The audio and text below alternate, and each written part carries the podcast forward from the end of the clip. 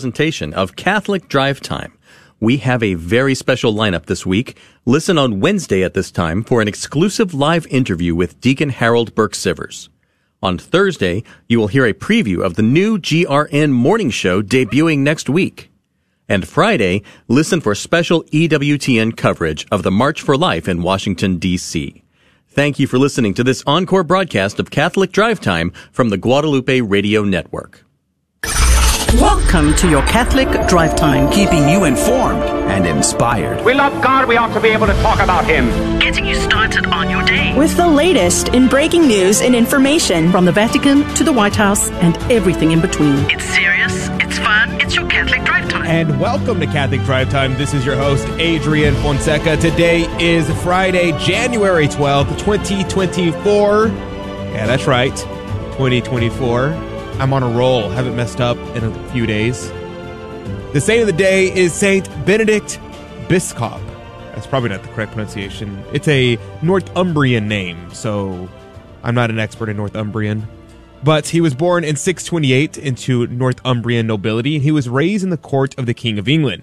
He served King Oswy as a personal aide de camp, which I had to look that word up, and it's I think one of my new favorite words. Basically, he was a close confidant of the king, and so an aide de camp, distinguishing himself in the use of arms and receiving numerous awards for his valor and for his fidelity.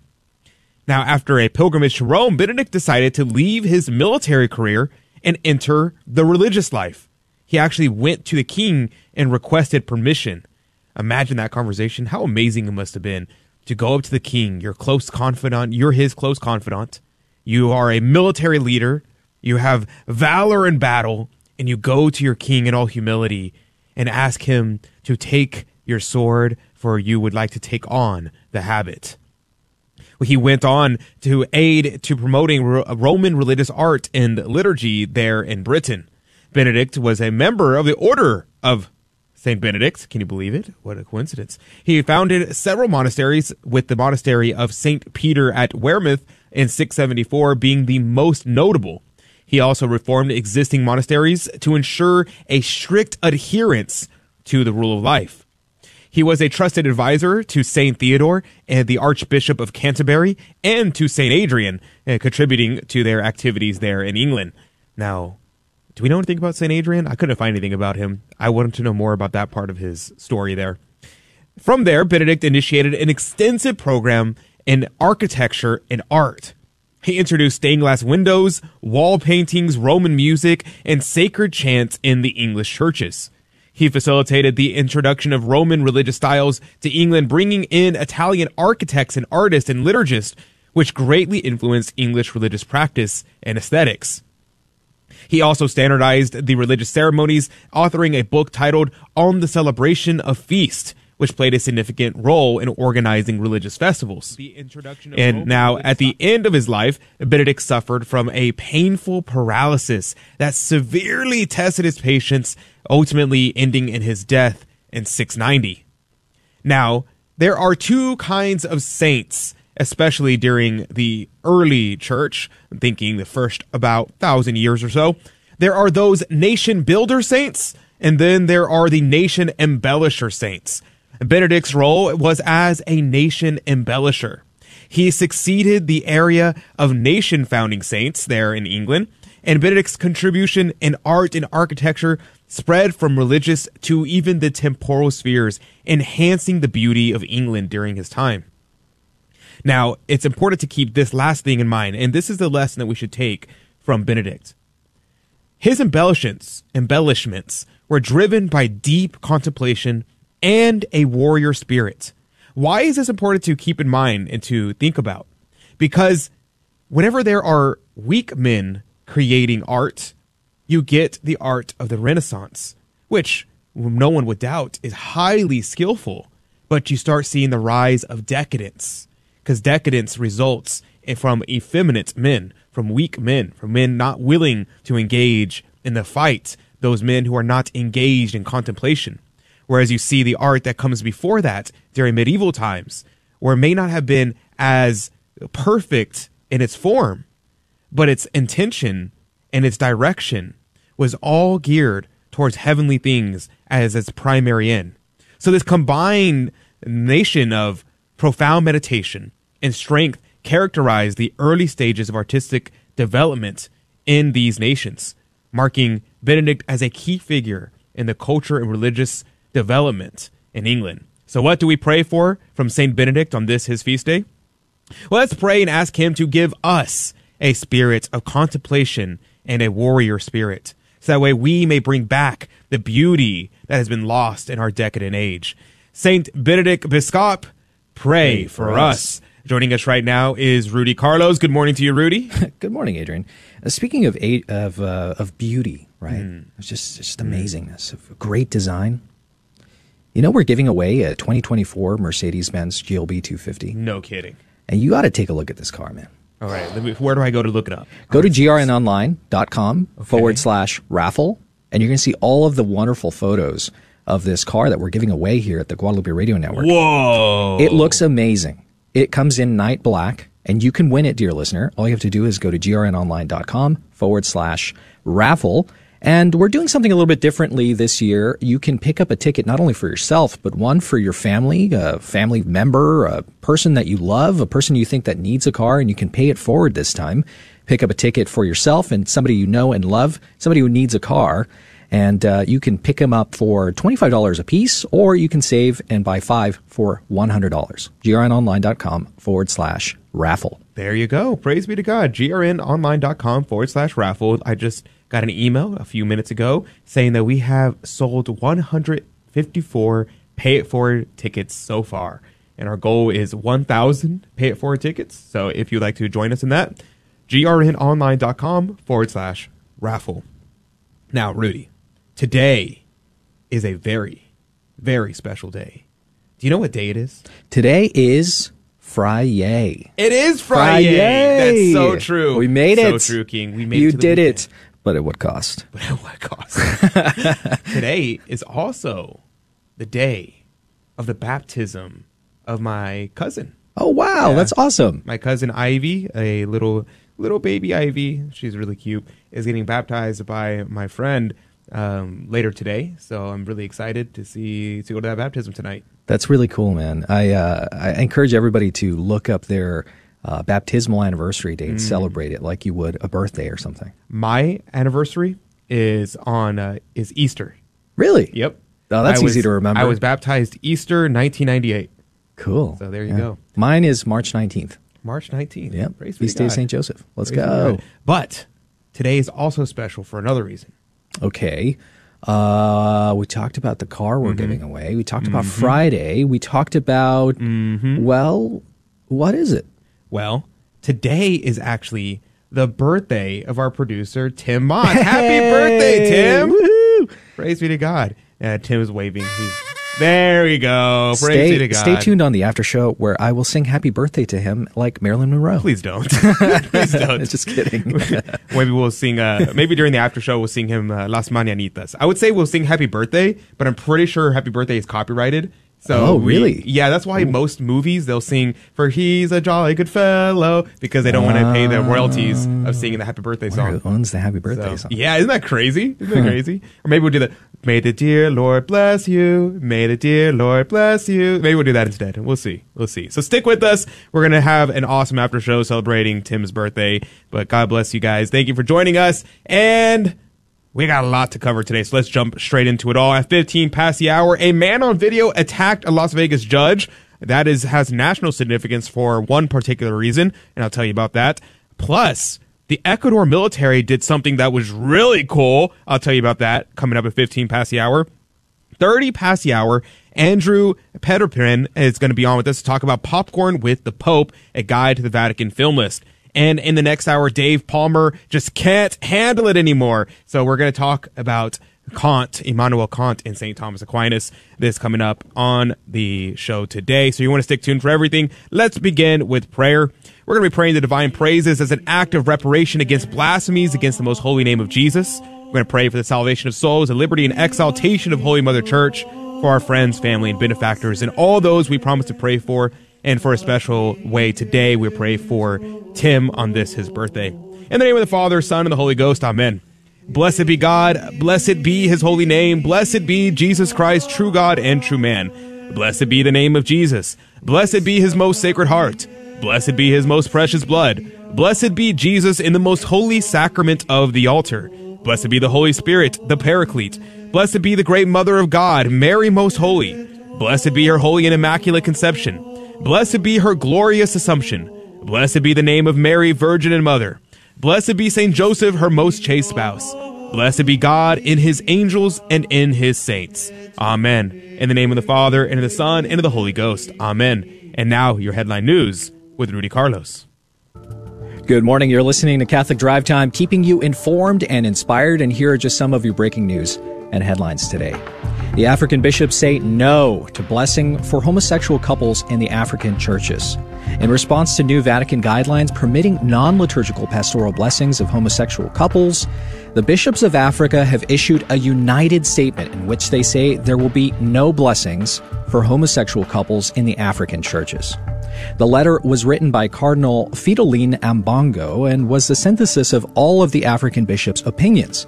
He says that while the African bishops have strongly reaffirmed their communion with Pope Francis, they believe that the extra liturgical blessings that are proposed in the Declaration Fiducia Supplicans cannot be carried out in Africa without exposing themselves to scandals. And the COVID six feet social distancing uh, rule likely lacked scientific basis, Fauci admits. In a subcommittee on the COVID pandemic, Dr. Anthony Fauci revealed that the six feet apart recommendation, championed by him and many other U.S. public health officials, was likely not based on scientific data. This is according to Chairman Brad Wenstrup from Ohio, who also said, quote, It's clear that dissenting opinions were often not considered or suppressed. And should a future pandemic arise, America's response must be guided by scientific facts and conclusive data, unquote. Now just imagine, if they got that one wrong, what else did they make up out of the blue? Who knows? And the U.S. insufficiently tracked uh, more than $1 billion worth of weapons for Ukraine, the Pentagon watchdog finds. The investigation focused on how the Department of Defense kept tabs on nearly 40,000 items considered sensitive and especially vulnerable to smuggling operations. DoD officials failed to compile full or timely inventories of 69% of the $1.6 billion worth of items. Lawmakers in recent months have intensified pressures for increased oversight on weapons, equipment, and uh, humanitarian assistance devoted to Ukraine since the invasion. The items encompassed in the Watchdog report represented just a fraction of the nearly $45 billion worth of security aid the U.S. has committed and uh, highlights the challenges to the, uh, the, the end use and monitoring of war zone equipment. Now, those are some of your headline news this morning, but stay tuned on Catholic Drive Time for more. The gospel of the day comes from Mark chapter 2, verses 1 through 12. And it's very unfortunate that we don't have enough time to go through too much of this, but we'll focus on just a couple things here. One, this is the passage where our Lord heals the paralytic man who is brought by his four friends. Now, what do the four friends symbolize? The four friends symbolize the virtues of the fortitude, justice, temperance, and prudence. That's the four cardinal virtues, because it is those virtues that lift up a man, that is the man and the faith of his soul. Uh, this is from Cornelius a Lapide. The other thing that's important to keep in mind is the fact that he forgives his sins and then heals him of the paralysis. And Cornelius a Lapide says, okay, our Lord asks, which is easier? And in one way, you could say, saying your sins are forgiven is easier because you're just saying the words. There's no way to prove whether or not it happened or not. I can say your sins are forgiven, but I can't actually forgive your sins. So in one way, it's easier, but in reality, it's more difficult because to forgive someone's sins, you have to be able to, to truly forgive their sins. You have to be someone who has infinite power because all offenses against God are infinite offenses, for we offend God who is all powerful, all knowing, all loving. And so when we offend him, the debt we incur cannot be surmounted by human hands. So, yes, he healed the paralytic man, but more importantly and more amazingly, he healed and forgave his sins. We'll be right back with more Hello, this is Steve Gleason with your one minute tool for Catholic evangelism. Here's the question for your non Catholic friend What does it take to constitute an actual church? Well, here's your three best friendship tools for Catholic evangelism. Number one, a gathering of Christians is not automatically a church. Although Matthew 18 says, Where two or three are gathered in my name, I am in their midst, that is not a text to be interpreted as a premise for a church. That's a requirement to legitimize an accusation. Secondly, Catholic teaching. Christ established and sustains the church as both a mystical community and a visible organization with hierarchy and jurisdiction jurisdiction. And thirdly, my take. Eventually, you have to decide what one item is absolutely essential for our Lord to say, that's my church. So is it a church if there's simply a common belief in the Bible? Or perhaps just a doctrinal agreement? Is it compliance to the Apostles' Creed? Could it be the stamp of approval from a denomination? Maybe an ordained pastor makes it officially a church. So, you know that place you've been attending every Sunday morning at 10 a.m.? Maybe it's not even a church. Maybe it's just a good, healthy hangout. Ooh. Guadalupe Radio Network announces the launch of La Promesa Legacy Circle, formed to recognize and honor our dedicated donors who have made long-term commitments to the network through gifts from their estates. We invite you to join our family and allow us to be a part of your personal legacy. For more information on making a legacy gift for the benefit of the GRN and a guide to charitable estate planning, contact our friends at the Catholic Foundation at 972-661-9792 or info at catholicfoundation.com. And welcome back to Catholic Drive Time. This is your host, Adrian Fonseca. Praise be to God. It's so good to be on with you today. Yes, it is good to be with you. Don't let anybody tell you otherwise. No matter what they say, it's still good to be here. And you know why it's good to be here with you?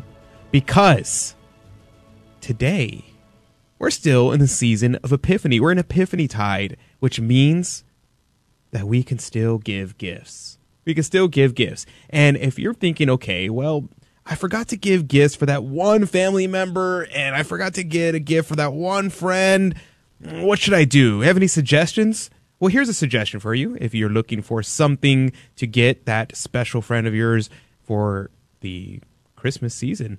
Well, here is a suggestion. Think about going to grnonline.com forward slash raffle when you go to grnonline.com forward slash raffle, you can actually pick up a raffle ticket for a chance to win a brand new Mercedes Benz 2024 in night black. You can win that. Just go to grnonline.com forward slash raffle. But not only could you win that prize, you could actually win it for someone else. You could purchase one and pay it forward, put it in their name. So that would be an awesome gift to give someone an opportunity to win a brand new car. So if you know anybody who you forgot to get a gift for, make sure that you go and check that out. That would be an awesome thing to do. That's grnonline.com forward slash raffle. Okay, on to today's stories. There was a story, maybe you saw it on video because it, it kind of went viral. It's it's really bad, but it also was kind of funny. The headline is A man on video attacking Las Vegas judge was granted probation multiple times, once by the same judge. Now, just as a side note, it was kind of funny because the guy is standing there and he's talking about, I've reformed my life, everything is better, I've gotten help, and I had a lot of mental health problems, but I'm on the right track now. So would you please give me probation and let me go home? And he was already out he was allowed to go home, and the judge was sentencing and saying, okay, well, your rap sheet is too long, too big. I'm not going to let you go. And the guy immediately curses at her, and Superman jumps, leaps over the judge's bench, tackles the lady to the ground, and then he gets jumped by all the police officers. And it was kind of funny because you just see the, the contrast. The guy is claiming, oh, yeah, I'm reformed. Everything is good. Everything is great. And immediately after he doesn't get what he wants, he immediately switches over and he leaps over the bench to try to attack her, which he successfully attacked her. Now, the reason why this story has national significance in my mind is because of how many crimes this guy committed and how many times, how long it took for him to get a real punishment because I'm going to go through some of his rap sheet, some of his history here. This is not uncommon. This is actually the norm. And it took him attacking a judge to get the book thrown at him. Nobody cares about the victims who he's who he's attacked previously. He tried to attack somebody, I think he successfully attacked somebody with a baseball bat to the kneecaps. He has robbed people. The guy has committed so many crimes, it's ridiculous. Let's see if I can go through some of these things. It says Redden, who appeared in court with his mother, had three felony convictions and nine misdemeanor convictions on his record, according to documents the 8, 8 News Now investigators obtained. In 2012, he was convicted of assault causing bodily injury to a family member. A judge sentenced him to 45 days in jail. In 2013, Redden was convicted three times for domestic battery, documents said. He was ordered to attend anger management classes and spend two months in jail and pay a fine. In 2014, Redden was convicted for attempted theft, documents say. A judge sentenced him to probation, which he violated several times. Redden then entered a mental health court program. While on probation, Redden was twice convicted of domestic battery, tampered with his alcohol monitoring bracelet, and violated other terms, documents said. He was also charged with kicking police officers in the knee. Also, during his probation in 2018, Redden was convicted of battery with substantial bodily harm. In that case, he bit a woman and broke the windows of a man's car with a rock. Again, a judge sentenced Redden to probation. A judge honorably discharged him from probation in 2020 and 2021. In 2021, Redden was convicted again for domestic battery. In that case, a different judge sentenced him to a term of 12 to 30 months. A board granted Redden parole in 2022. Also in 2021, police charged Redden with attempted home invasion and destroying the property of another person. In January 2023, Redden appeared before Holthus, and then this happened. So, this is his rap sheet why did it take him attacking a judge for them to throw the book at him?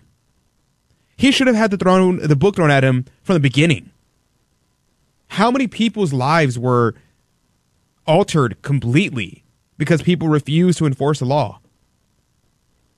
Mercy to the guilty is cruelty to the innocent. Because this isn't mercy. Who is this mercy to?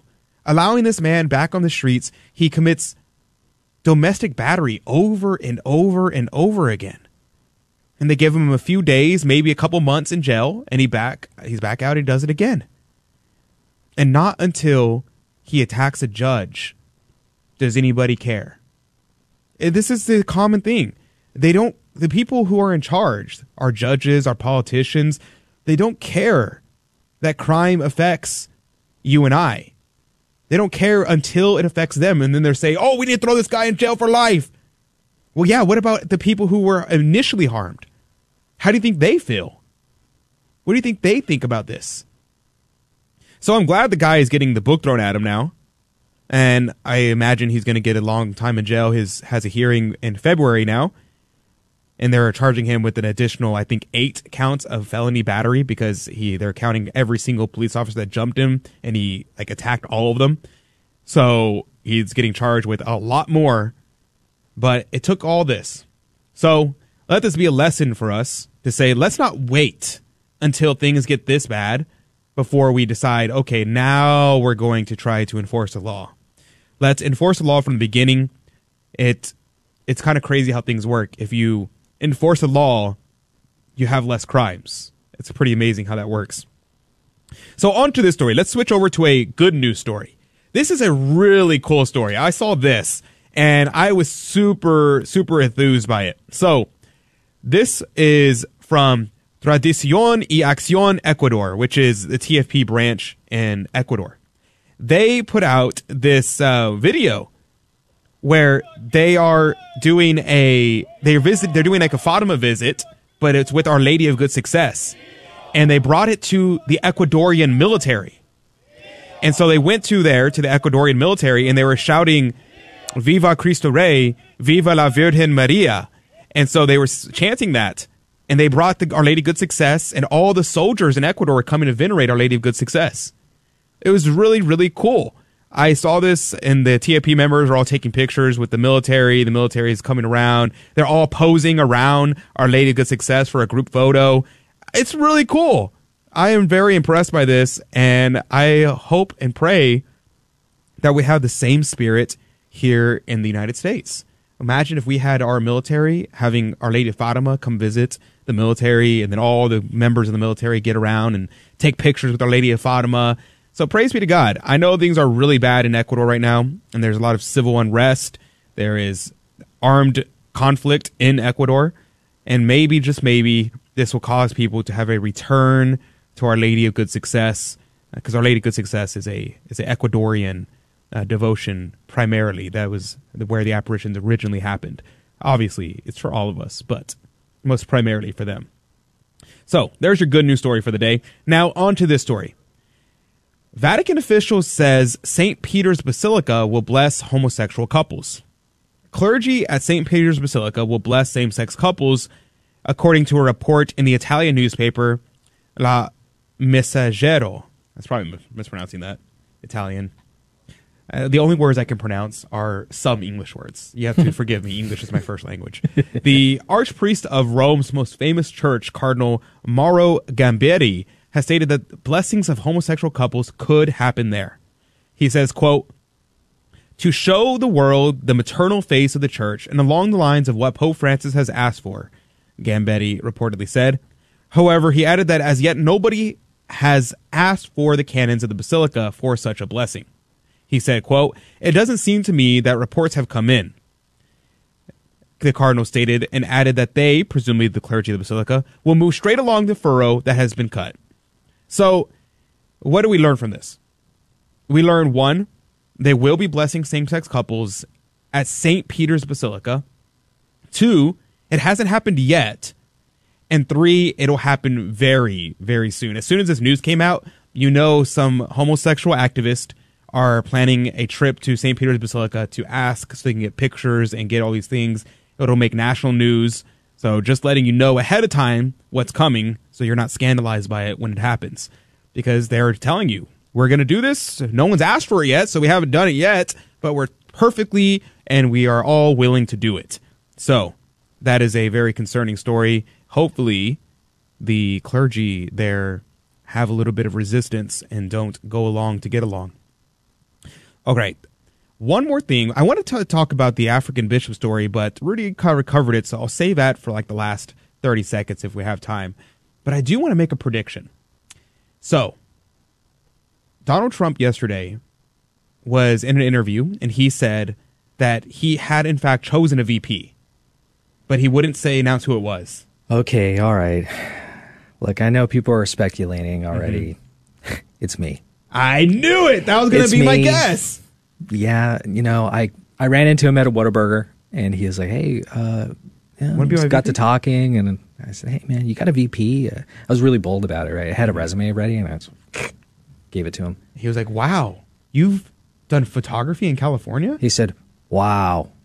I You're can't. hired. That's that's. I can't even do the the, the Trump impression.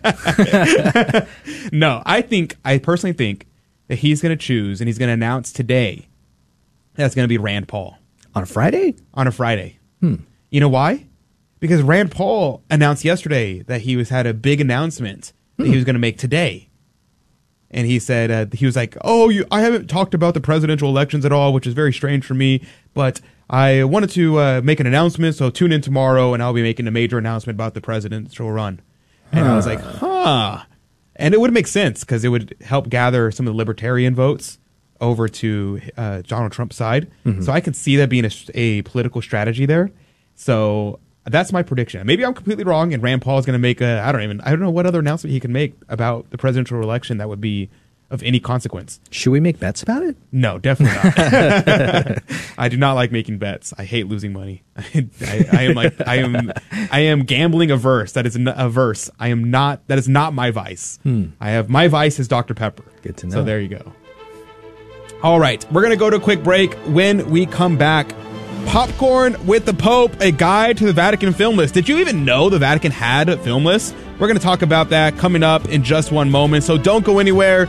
We're gonna want to tune in because we have a lot more on Catholic Drive Time right after this.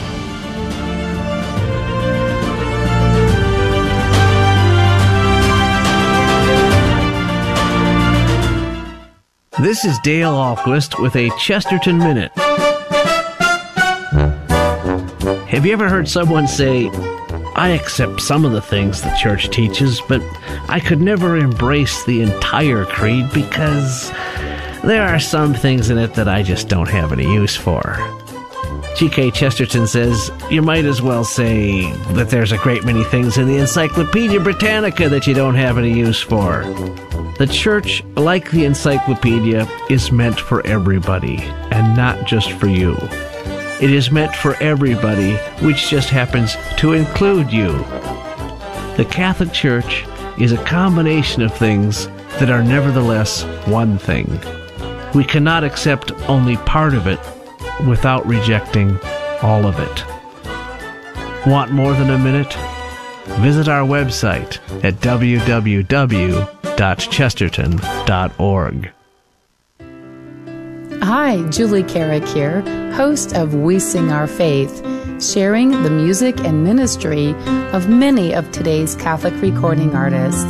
I am delighted to be the host of this weekly program on Saturday mornings at 9 o'clock Central Time. Julie Carrick with We Sing Our Faith, Saturday mornings at 9 o'clock Central, here on the Guadalupe Radio Network. You are listening to an encore presentation of Catholic Drive Time. We have a very special lineup this week. Listen on Wednesday at this time for an exclusive live interview with Deacon Harold Burke Sivers. On Thursday, you will hear a preview of the new GRN morning show debuting next week. And Friday, listen for special EWTN coverage of the March for Life in Washington, D.C. Thank you for listening to this encore broadcast of Catholic Drive Time from the Guadalupe Radio Network. Welcome back to Catholic Drive Time, keeping you informed and inspired. I'm Rudy Carlos, and here are more breaking news and headlines for you. The Biden administration trained teachers to censor conservative media. The Biden administration reportedly worked with a German government agency to train hundreds of American school teachers to turn their uh, students against conservative media. One would think that the United States Embassy to Germany would be focused on advancing the interests of the United States in Germany, wrote Tim Kilcullen. He says, continuing, under the Biden administration, though, it was the reverse. And here's another one. The US and UK launch retaliatory strikes against uh, Iran backed Houthis, answering months of attacks on global trade. The US and UK executed a joint strike against 60 Houthi targets in Yemen to counter threats to merchant shipping in the Red Sea. The strike involving warships, aircraft, and a submarine aimed to degrade the Houthi capabilities. Radar systems and air defense and missile sites were the main targets of the strikes, with the UK contributing RAF Typhoon jets for precision strikes. Typhoon jets, that sounds really cool. Uh, the joint uh, action follows warnings of consequences for continued Houthi attacks on global trade ships in the Red Sea. Concerns arise over disruptions in the sea, impacting shipping costs and inflation in the West. Now, those are all of your headline news this morning. Thank you for listening to Catholic Drive Time, and may God bless all of your holy efforts today. Thank you, Rudy, for keeping us up to date. And I want to know what a typhoon jet is. Is it a jet t- p- uh, powered by typhoons? It's Imagine a if that was it, it just it, a typhoon appears and the jet comes out of it. It shoots out typhoons. Oh my goodness! Imagine, imagine that's what it would be. Nah, it's probably just a cool name. I want to be the guess. copy editor for military equipment. It is just come up with the coolest things. stuff. It's like Market it to them. it's a tornado engine. It's like, oh, does it like have the horsepower of a tornado, or does it like what is it powered by tornado? No, no, I just I just like the name tornado engine. Yeah, it'd be kind of cool. Yeah, it's probably easy to market. You know what else is a really cool name? Popcorn with the popes. Mm, I was gonna say a Mercedes Benz. I was gonna say Mercedes Benz in night black, specifically a 2024 Mercedes Benz in night black. Um, but that is also cool. In fact, if someone wanted a Mercedes Benz, but they were like, you know, I can't drop, I don't know, what is it, sixty, seventy thousand dollars on a Mercedes Benz. How else could someone get one? Well, you would have to crack open your laptop, right? Mhm. You go type in grnonline.com forward slash raffle, and you'll see all of the information, pictures of the car, the, the specs of the car, the designation GLB, which means God loves blessing, and He's going to love blessing you if you win this car. Right. And you can purchase tickets there. It's really convenient. All you have to do is uh, you know, go to grnonline.com forward slash raffle and pick up a ticket for yourself or one one of your loved ones. How much are tickets? $25 a pop. Or if you're economically minded, you can save, buy five for a 100 Oh wow, that's significantly less than like It is. sixty, seventy thousand dollars. Yeah, Wow. for sure. Wow. And chances are pretty good. There you go. So if you'd like to have a chance to win a brand new Mercedes-Benz 2024 GLB 250 in night black, Night black. then you, all you have to do is go to grnonline.com forward slash raffle. It's got a pick up your Typhoon engine. It's got a Typhoon engine Just named kidding. by I Rudy made that up. Carlos just now. but joining us right now is Andrew Petiprin. He is one of the uh, co-authors of Popcorn with the Pope, a guide to the Vatican film list. Good morning to you, Mr. Andrew. Good morning, guys. How are you? Praise be to God. It's good to have you on. Now, Mr. Andrew, the Vatican film list here. I didn't even know the Vatican film list existed. I've never heard of the Vatican film list. And all of a sudden, uh, Tim comes in. He's like, look what I got for Christmas. And he shows me this book. And I'm like, hmm, Vatican film list. I didn't know this existed. What is a Vatican film list? And. Tim was like, okay, well, you need to invite one of these guys on and ask him what the Vatican film list is. Okay. I was like, okay, all right, I'll do it. So tell me, Mr. Andrew, let's start from the beginning. What on earth is the Vatican film list? Well, you are not alone in not knowing about the existence of this film list. Um, but here's here's what it is. In 1995, the um, the Vatican, in celebration of a 100 years of the motion picture, um, issued very quietly this list of 45 movies. And there wasn't any rationale behind which movies were picked, really. There wasn't um, a, a lengthy description or anything. There was just uh, a document issued and it's available. You can find it on the Vatican website. You can find it online anywhere. And the, the heading of the document says some important films. That's it.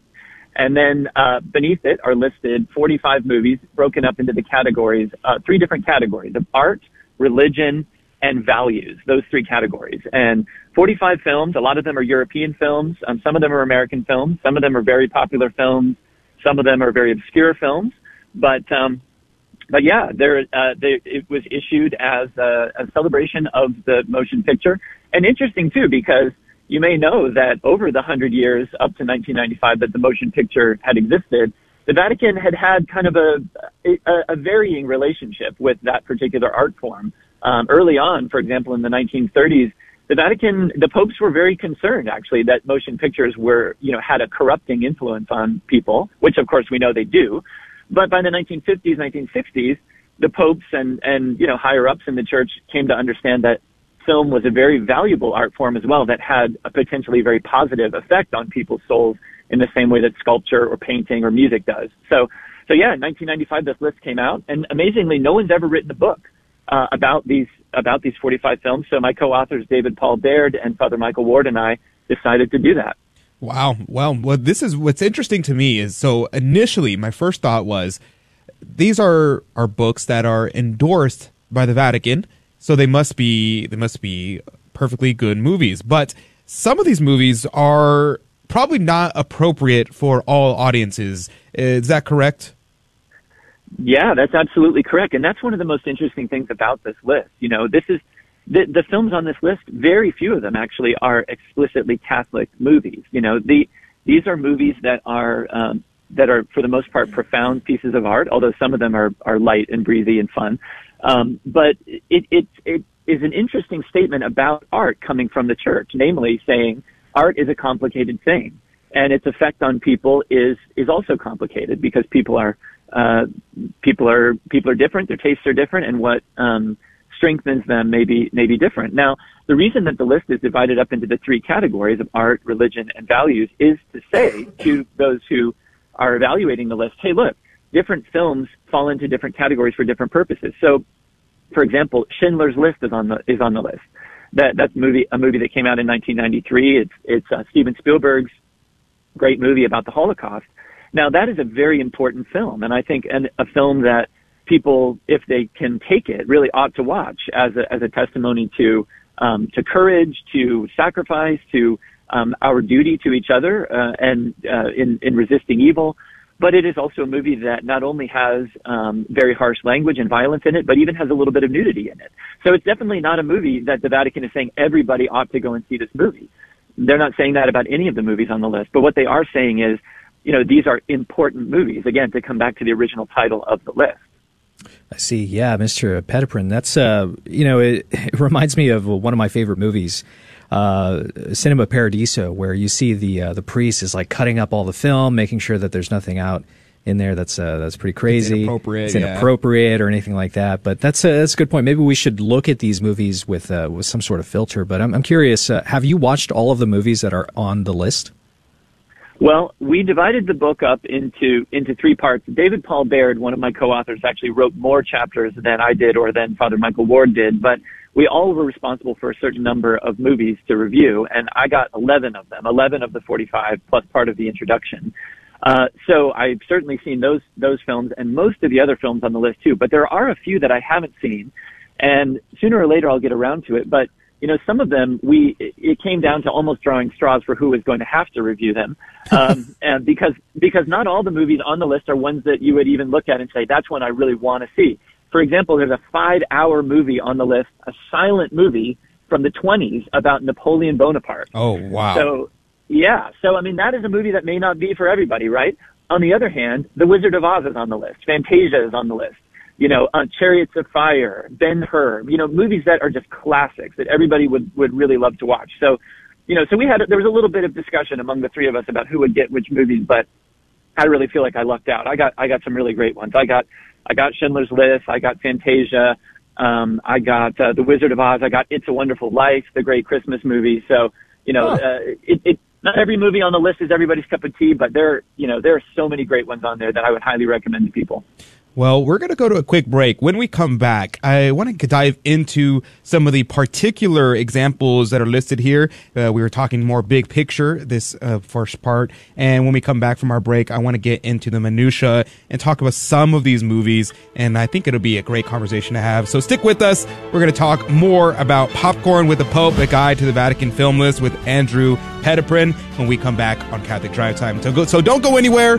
Plus, remember grnonline.com forward slash raffle. Pick up a raffle ticket and you can be driving home with a brand new Mercedes Benz. God bless you, and we'll see you in just one second.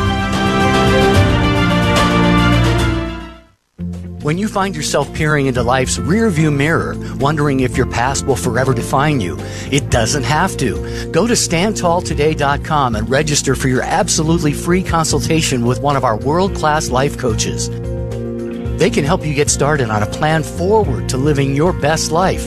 There's nothing to lose and an entire future to gain.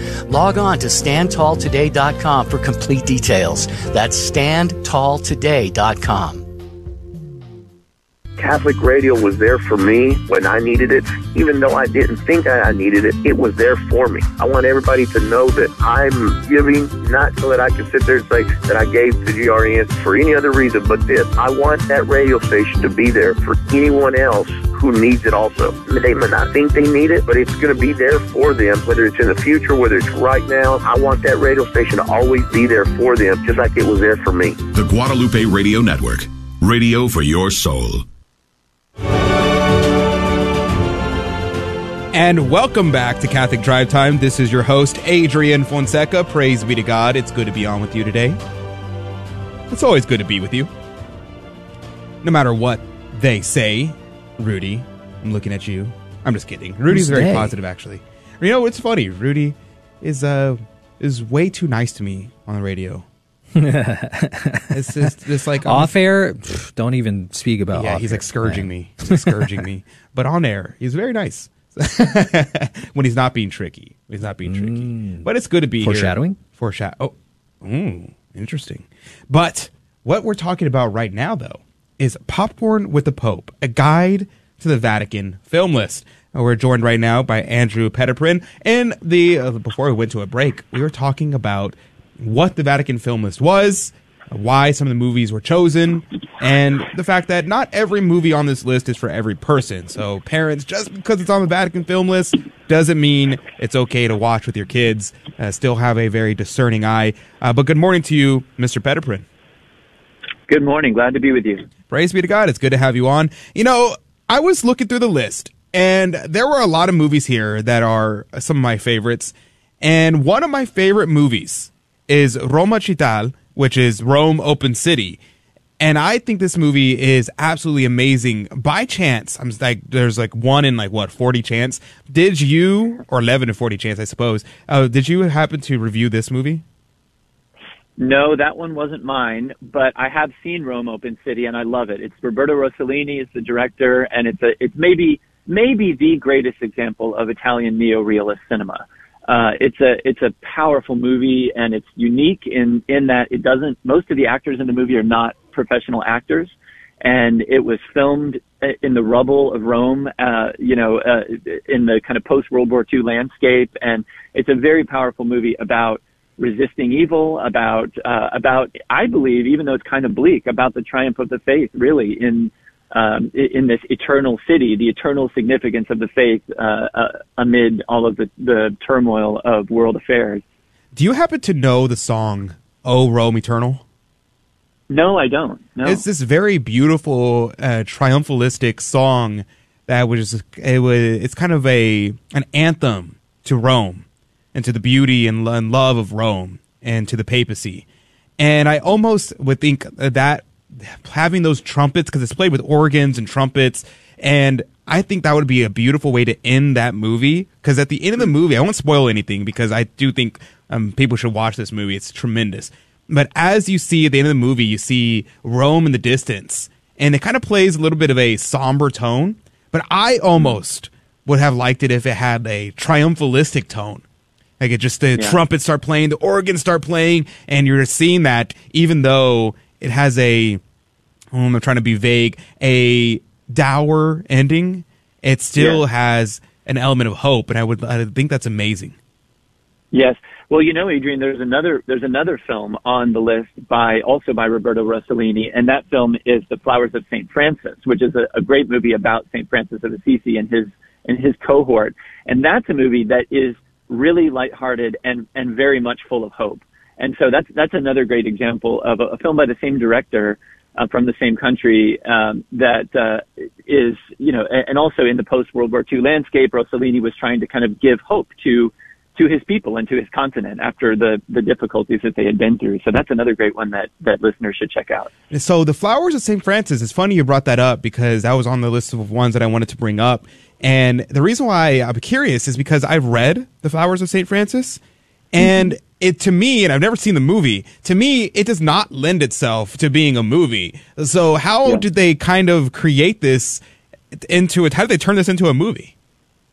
Yeah, well, it's interesting. It's actually nine vignettes that are strung together because my understanding is that the book is sort of told in, in as a series of vignettes of mm. stories that are you know, that characterized the ministry of St. Francis of Assisi and his, and his followers and St. Clare and, you know, sort of everything that was going on at that time. And, um, and that's the way the movie plays out as well. There are nine independent, sh- basically short stories that are put together as one film, but telling basically one story about this wonderful ministry of St. Francis and his followers. And it is, it is a funny movie, you know, because St. Francis and his followers were the movie begins with them playing in the rain. You know that they they they had this sort of joy about them, and that's something that to this day I think we would recognize somewhat characterizes Franciscans.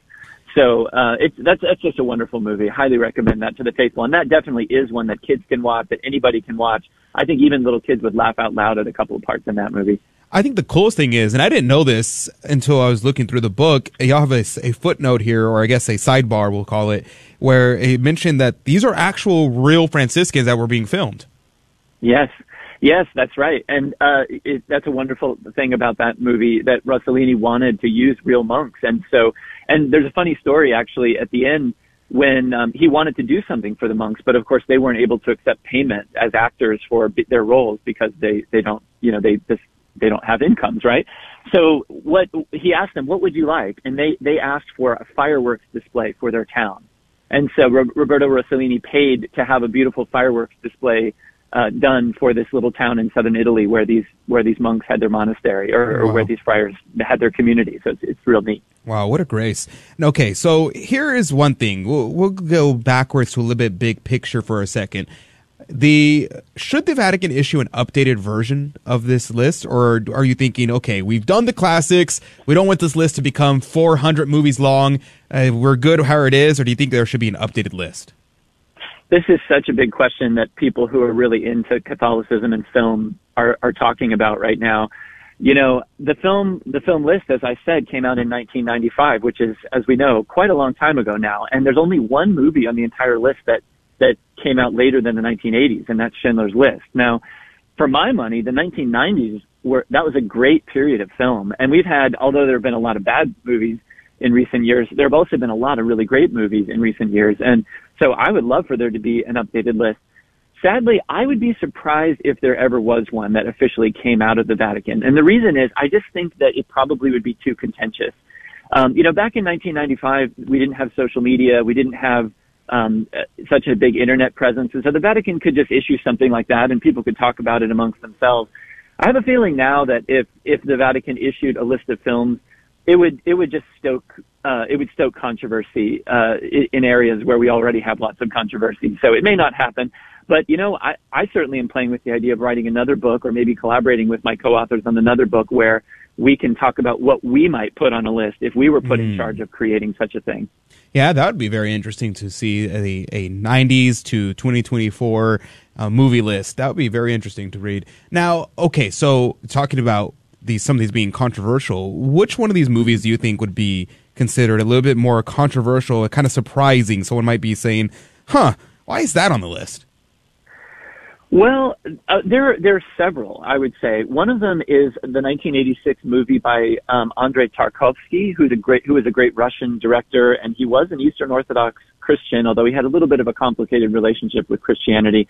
But his film, The Sacrifice, is a very difficult film. Um, it includes some thematic things that I, I might not even mention on the radio because there are probably young people listening. But um, it is it is far from a film that uh, that you know, people who have kind of sensitivities to, you know, things like sex and, um, you know, and, and sort of deeper, like, you know, philosophical issues and stuff like that might, might want to check out. But it is a brilliant movie for those who kind of are, are up to it. So, you know, I, I personally recommend that one, but I would be careful to whom I recommended it, you know, so that's mm. one. Um, you know, there, there are others on the list as well.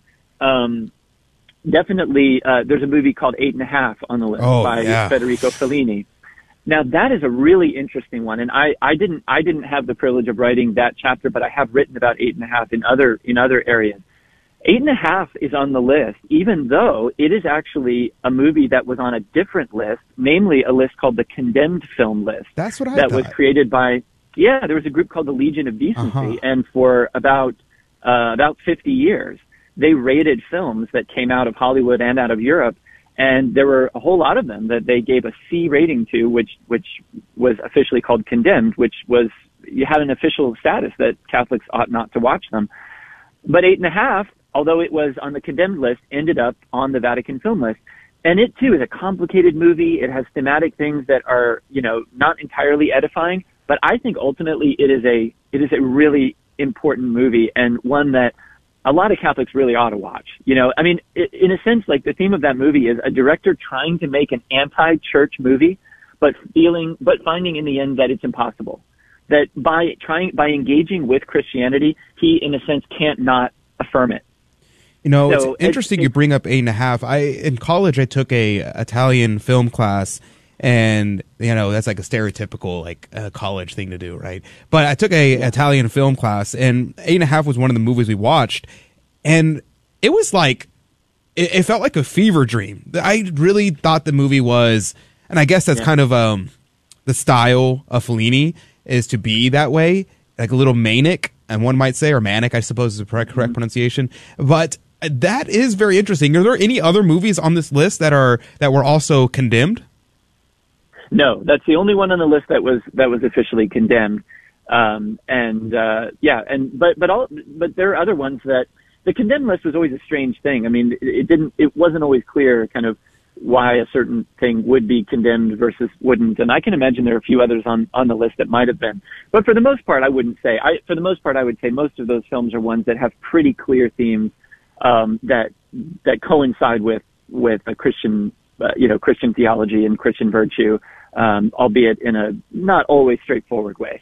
Well, here's a uh, hot take, real quick. Uh, Citizen Kane is on this list, and honestly, mm-hmm. I get the value in terms of its of its importance and being one of the first movies to to pioneer a bunch of different styles. But I think it's an incredibly boring movie. But anyway, the the yeah. other, one last thing we'll talk about. We're running out of time here.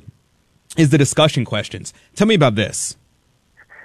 Yeah, so we set up the book so people could really use it to engage with the films if they had never seen them. Because we realized, you know, I think over 25 films out of the 45 are European films in foreign languages, right? So these are not exactly your, you know, just pull them off the shelf and watch them easily. So we wanted to create not only discussion questions, but also we wanted to put factoids, like little tidbits of information about like the making of the films and stuff like that. And, and then also have really great full color still photographs from the movies so that people could really get a sense reading the book of what the movies were like. So we put those discussion, discussion questions in there to kind of try to bring each film back around to how watching the film might help somebody in their faith. And so we imagine that that you might you know you might even have a little film club at a church, or you might have um, you you might watch it with friends or something like that, and then use the discussion questions to you know to really try to focus on what are the elements in the film in the films that uh, that are really valuable. Well, we have just about a minute left, so I'm going to ask you a major question. Tell me about, real quick, in like 30 seconds, Fantasia. Fantasia, yeah. Well, so Fantasia is the only Disney movie on the list. And, um, you know, one of the discussion questions we put in the book is we wanted to ask people, what do you think about Disney? I mean, you know, does, does, are, are Disney movies good for us to watch or not good for us to watch? You know, I, for my part, I think there's, you know, there's, it's kind of a mixed bag. But Fantasia is a really unusual Disney movie because it's a movie that um, is set to uh, great pieces of classical music, and um, they're and they're all different kinds. You know, some of them have are more abstract, like it's just you know colors flashing, and then other ones are funny, like the um, the hippopotamus is doing ballet, and then of course there's the Sorcerer's Apprentice, Mickey. Um, and uh, so, you know, that's that's another one where it's a little bit of a mixed bag, and uh, and we want to help sort of guide people if they choose to watch it to see what is maybe edifying about it. Well, that's very interesting. So thank you very much, Mr. Andrew Petiprin, for being on with us. God bless you. God love you. Where can people pick up the book? You can get the book anywhere you buy your books, Amazon, Barnes & Noble, or you can get it from our publisher, Word on Fire. There's also uh, an ebook version. So check it out. Popcorn with the Pope, a guide to the Vatican film list. We'll be right back. This is Life News Radio. I'm Jim Anderson, former Planned Parenthood manager, now a pro-life activist. Abby Johnson says every day girls as young as 13 are taken from school without parental knowledge for abortions, even out of state. New undercover video shows how easily adults can aid or coerce, assist, or arrange abortions, even to avoid abortion bans or parental awareness. On the other side of the equation, pro-life pregnancy support centers are performing heroic work. The Charlotte Lozier Institute surveyed well over 2,500 such centers in all 50 states and their report is encouraging. In the year Roe was overturned, over 16 million client visits and nearly a million new clients reported a 97% positive rating. This is Life News Radio. We must have an end to abortion and an end to the toxic watershed of ideas behind its causes. We hope you pray for an end to abortion daily. If the problem were simple, we could have a simple answer.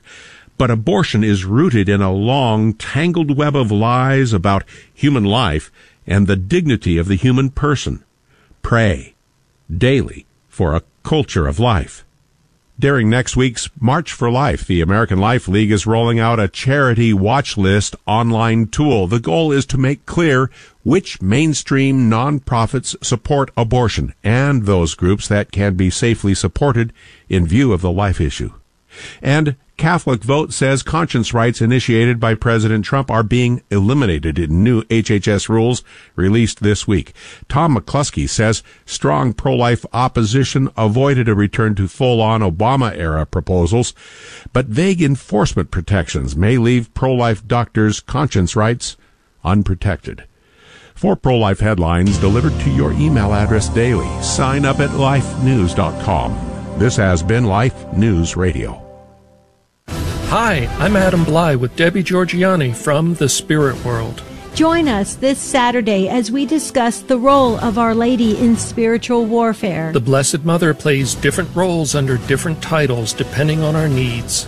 We are also taking your calls this Saturday on the Spirit World at 10 a.m. Central, 11 a.m. Eastern, right here on the Guadalupe Radio Network. Visit grnonline.com slash spiritworld.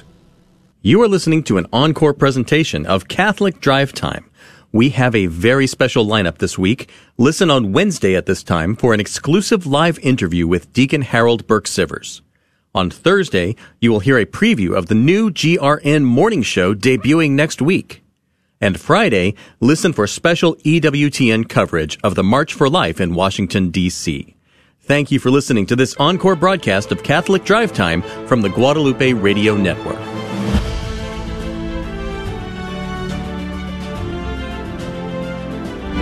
And welcome back to Catholic Drive Time. This is your host, Adrian Fonseca. Praise be to God. It's good to be on with you today. It's always good to be with you, actually. Not just today, but every day. But especially today. It's especially good today. What about the weekends? Well, it's actually the saddest days. Because we're not together. Mm-hmm. mm-hmm. Unfortunate. I actually wake up in the morning after sleeping in and I shed a single tear. Just one. A single tear runs down my face, off my chin, like that. That classic ad from the '80s. The man Mm. just turns to the camera. Single tear. Single tear in the eye. Whew. So it's good to be with you today. Tomorrow will be a day of sorrows, and Sunday will also be a day of sorrows, and Monday will be joyful again because we'll be back together, together again.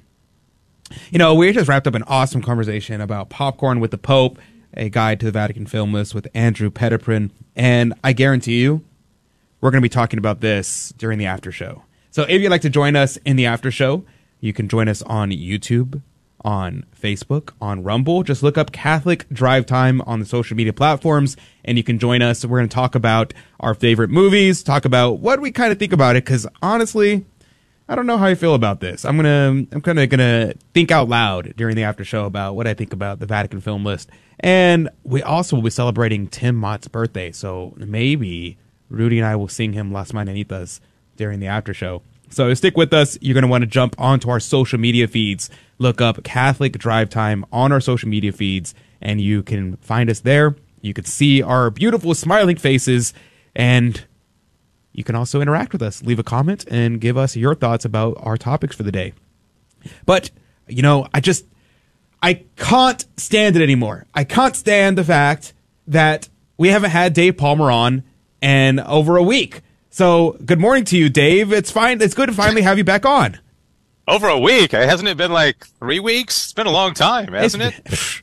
It's been forever. It's been too long. It's been too and you know, long. I, I shed a single tear today as well, Adrian, if I may say so. uh, I bought I bought Tim a hundred dollars worth of uh, pay it forward tickets for his birthday, and then I realized he can't win the car. So I had, uh, so so I had to because he's a he's a GRN employee, so I had to give him to somebody else. But Oh, you know, it, it's the thought that counts, right? Uh, where can people go if they wanted to get a pay it forward ticket? Not for Tim though, because he can't win.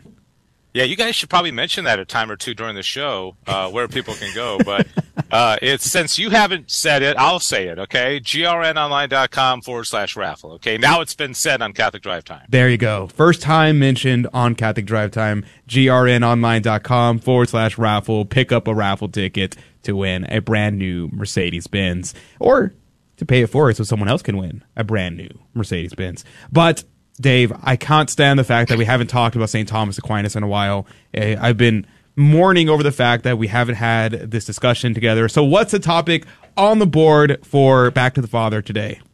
All right, we're going to go really light today. All right, it's going to be a really light conversation. Okay. We're going to talk about uh, the philosophy of 18th century German philosopher Immanuel Kant Ah. and how his how his philosophy differs from uh, St. Thomas Aquinas, who, of course, who lived uh, many centuries before him.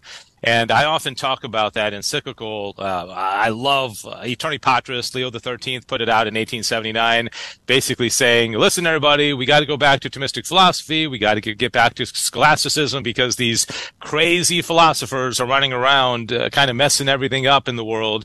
And that's, that's a paraphrase. That's not a direct quote from the encyclical. Uh, but I would say that Immanuel Kant was would be one of the primary uh, philosophers that Leo XIII would have had in mind when he wrote that. He didn't name names in the encyclical, but I think Kant would have been one of the most problematic for him. Okay, well, here's the thing, Dave. Immanuel Kant, uh, he's just some philosopher of the 1800s. He has no relevance to us today. Why? Why should we care about who this Immanuel Kant character is? okay, good question. Uh, yeah, he he he basically is the guy who first uh, kind of proposed making truth subjective. Okay, so the truth is not something we discover; the truth is something we construct. All right, so that would be the simplest uh, way of uh, talking about Immanuel Kant's and what, what he called himself the Copernican revolution in philosophy. Okay. Just like Copernicus said, no, the, uh, the sun is not revolving around the earth. It's the earth revolving around the sun. So Kant said, well, my philosophy is basically changing everything up and saying instead of discovering the truth and the, and our minds conform to the truth of the reality, which, you know, uh, originally is in the mind of God, we're constructing our truth within ourselves so it becomes very subjective. Uh, and I, I, think it wouldn't uh, take much to realize that you can see the echoes and the, the consequences of that in our culture today where people are trying to reconstruct uh, their own truth within themselves. And you got to go back to Kant. I mean, he was he was the the uh, the architect of this kind of mindset. Well, it's very interesting, Dave, that you bring that up because the lot of the problems, both inside and outside of the church, are part of the issue of a denial of realism. At least that's my opinion. And I say, of course, this means we should return back to Thomas, right? But in practical, in very practical terms, if people are starting from a premise, from an idea, and they are holding fast to that idea as the foundational element. I mean, it is, it cannot be questioned. It is an axiom. So then they look at the world around them and reality contradicts their idea.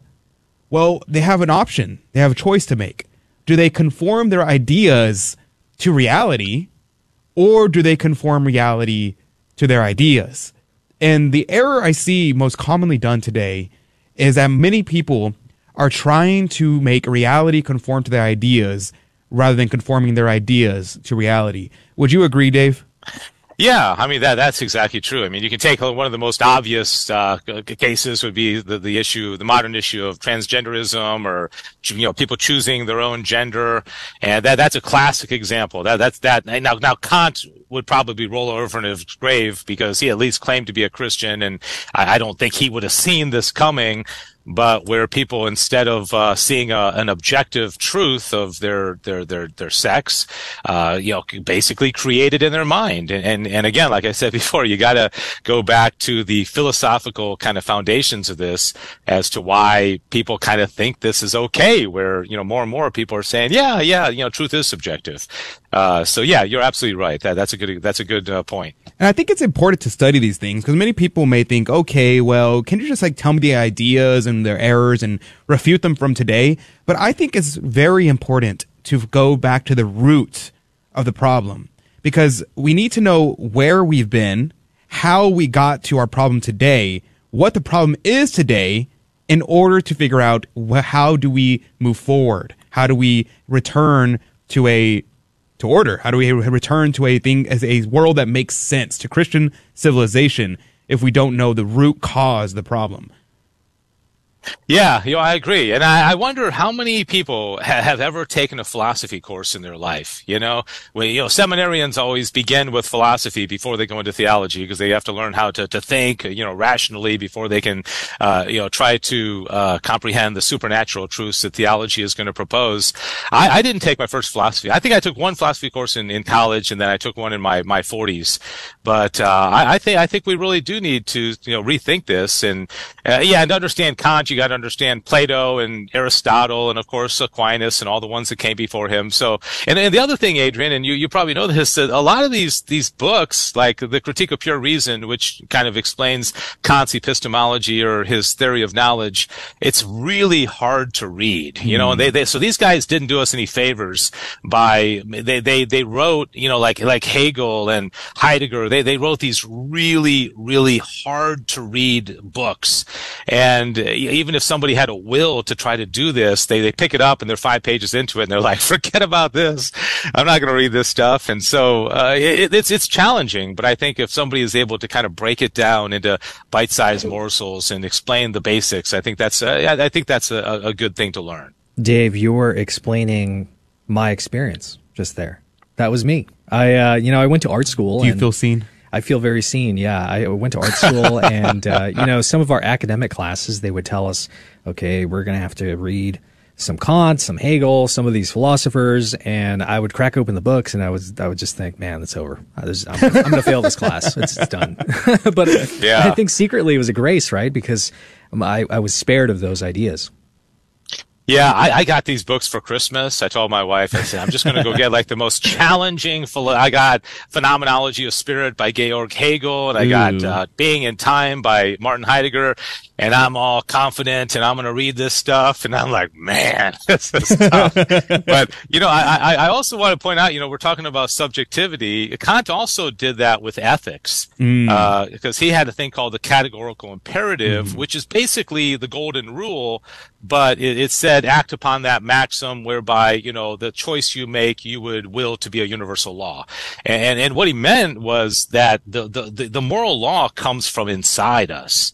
It's not the Ten Commandments. It's not the, the laws of the Catholic faith. It's not anything in the Scripture. Is that is that our law is a duty that comes from us inside us, and so he took not only our knowledge but also our ethics, and he brought it from outside into into himself. And as you can see, that's that's not good. No bueno. It's uh, just like a scuffed version of uh, of of the ethics that, that are actually real. You know, it's interesting because when I was an edgy teenager, Rudy's laughing. He's like, Adrian was not an edgy teenager. Wait, let me let me get to let me get to the the punchline here. The when I was an edgy teenager, I thought it would be the funnest thing to study the atheist ethics because I liked arguing with atheists. And so that was like my thing. I would go through and I'd started reading up on all these things. So I actually was a huge fan of Kant's categorical imperative because that was his the, the position of deontology, which basically to just give a two second summary, I kind of compared it to like Captain America. Captain America is a classic deontologist. He's the guy who says, you know, I'm going to do what's right no matter what, and I will do it even if uh, if there's no circumstances can change the situation. And I was like, you know, that kind of makes sense. It kind of gives a little bit of sense. It was the only ethical position from the atheist that made any sort of sense to me. Uh, what do you think, Dave? Does is is Kant? In my mind, he is the best case for atheist. Yeah, but but he wouldn't have claimed to be an atheist himself. Right, right, of course. He, yeah, yeah. He, I mean, he was brought up in a very, you know, almost kind of puritanical Lutheran uh, pietist kind of family. He did somewhat reject it. I think his whole life he kind of tried to play it both ways. I think in in that age, if you were an atheist, uh, you, you, it was hard to get jobs and in, in universities, and he was a university professor. Uh, so I think he he played it both ways, where he he came down saying, yeah, you know, there's a God, but we can't know him. you know so uh and uh, there you know there there's a truth but we, we can't know it you know? We can only know what basically we can experience but yeah yeah and and so um uh, but yeah, the, in the categorical imperative, I think he's saying I, I'm going to basically conform my beliefs to, to what Chris, my Christian faith has told me, but I'm going to make it mine and not and not Mm. theirs. And so he Mhm. ki- he kind of kind of he, he kind of stole it from uh, you know his his Christian background and, and made it very subjective. Right. And I think that's kind of the position of a lot of atheists today. Like there is a it just he just the name just flew out of my mind. But there is a famous atheist who has done massive debates with like Ben Shapiro, people like that, and he would hold to this position completely. He's like, Oh yeah, I have Christian values, but it's not because of Christianity. And it's very interesting to, to try to see that. Now we're just about out of time, Dave. Where can people tune in to see Back to the Father today and make sure they get a, a quick lesson on Immanuel Kant? Yeah, and, also, you know, I, I do want to. The show is about Aquinas, and I want to compare his philosophy, especially his epistemology, uh, to what Aquinas would say, because Aquinas is much more beautiful, and uh, it, it, of course, it, as you would expect, incorporates much more God into the picture than than Kant does. But uh, Back to the Father is a uh, a social media only program uh, produced by the Guadalupe Radio Network, and it runs every Friday, which is today, one o'clock Central Time, on the social media feeds of X, Twitter, and YouTube, and we try to keep it very, you know, fun and casual casual and not too too deep. But if you want to learn something about Immanuel Kant and uh, how he messed up the world, uh, join us today at one o'clock. There you go. Check it out. Look up uh, Guadalupe Radio Network social media feeds, and you'll find that at one o'clock central across our social media feeds, Guadalupe Radio Network. Find us there. God bless you, Dave. We'll talk to you very soon. All right, Adrian. Thanks a lot. Bye, Rudy. All Happy right. birthday, Tim. We're going to go to a quick break. When we come back, we're giving away a prize today. You're going to want to win that prize. Dial that number 877 757 9424 when we come back. Unbelievers often reject religion because it sometimes causes conflict. They'll say, Science will fly you to the moon, religion will fly you into buildings. Is this a rational basis for rejecting religion? The answer is no, and here's the reason. First, just because something causes conflict doesn't necessarily mean it's bad. For example, many wars have been fought over land. Does this mean we should do away with the right to private property? I don't think so. Second, the objection doesn't specify which religions cause war. It may belong to the essence of some religions to spread its message by the sword, and these we should reject, but it doesn't belong to all religions. So, to the question, should I reject religion because it causes conflict? The answer is no. I'm Karlo Broussard with the ready reason for Catholic Answers, Catholic.com.